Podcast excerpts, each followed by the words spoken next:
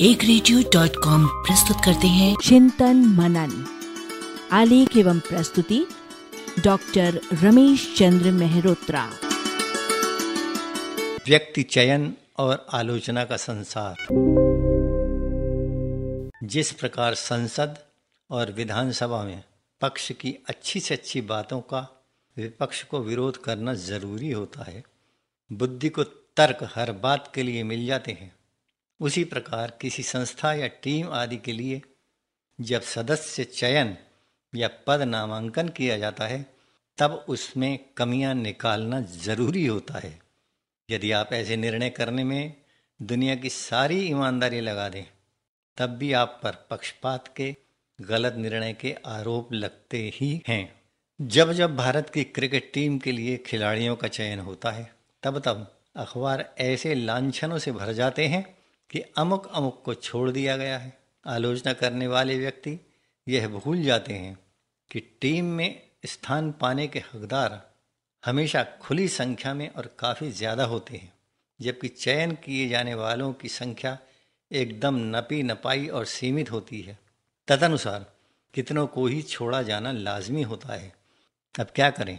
किन अनुभवी और पुराने खिलाड़ियों को चांस दें अथवा ना दें? हर क्रिकेट प्रेमी की पसंद के हर अच्छे खिलाड़ी को कैसे रखें?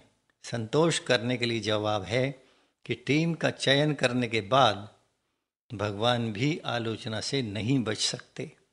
किसी नौकरी के इंटरव्यू के बाद जब चयन सूची घोषित होती है, तब हफ्तों तक गलत चयन होने की चर्चा चलती रहती है।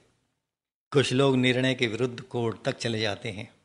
अधिकतर प्रत्याशी ये सोचते हैं कि उनके साथ अन्याय हुआ है, वरना चयन के लिए वे ही सबसे उपयुक्त छात्र थे। चयन समिति के यथासंभव सही निर्णय पर भी पक्षपात के दाग ज़रूर लगते हैं, क्योंकि चुने इन्हें गिने प्रत्याशी ही जाते हैं, जबकि रिजेक्ट कई गुने प्रत्याशी होते हैं। पूरी तरह योग्य होने के बावजूद, कुछ लोग कहते हैं कि यदि चयन समिति के सदस्य दूसरे होते तो निर्णय दूसरा होता। बिल्कुल संभव है। लेकिन इस कथन में शिकायत वाली बात कुछ नहीं होनी चाहिए, क्योंकि भिन्न सदस्यों की रुचि और दृष्टिकोण प्रायः भिन्न होते हैं। कभी कभी तो एक ही आदमी कभी कुछ और कभी कुछ निर्णय देता है। न्यायालयों तक के फैसले बदल जाते हैं। कभी कभी ऐसा भी होता है कि चयन के समय चयन समिति ठीक व्यक्ति का चयन करती है, पर बाद में वह व्यक्ति एकदम उल्टा निकल या बन जाता है और चयन समिति कहती है कि हमने गलत चयन किया था। संसार ऐसा ही है। गलत होना तो गलत है ही, सही होना भी सही नहीं है। किसी निबंध प्रतियोगिता में या पुस्तक लेखन में पुरस्कार के लिए संबंधित जज लोग अपने निर्णय के लिए अक्सर विवादों के घेरे में डाल दिए जाते हैं। मुश्किल ये है कि कई प्रतियोगी और भागीदार स्वयंभू जज बनकर खुद को ही श्रेष्ठतम घोषित करने के लिए पैदा हुआ करते हैं। बेईमानों की बात यहाँ नहीं हो रही है। यदि जज लोग ईमानदार निर्णय के लिए अपनी जान लगा दें, तब भी वे आरोपों से नहीं बच सकते। यही दुनिया है।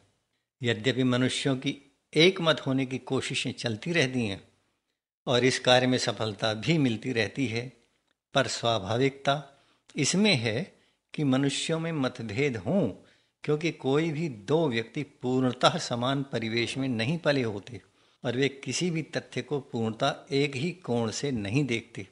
इस वास्तविकता से यह सीख ली जा सकती है कि यदि किसी निर्णय के विरुद्ध आवाज़ें उठती हैं तो इस घटना को यह समझते हुए सामान्य मानना चाहिए कि ऐसा तो होना ही है, संसार की यही रीति है।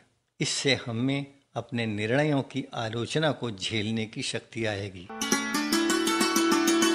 चिंतन मनन।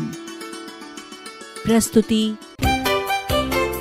एक रेडियो।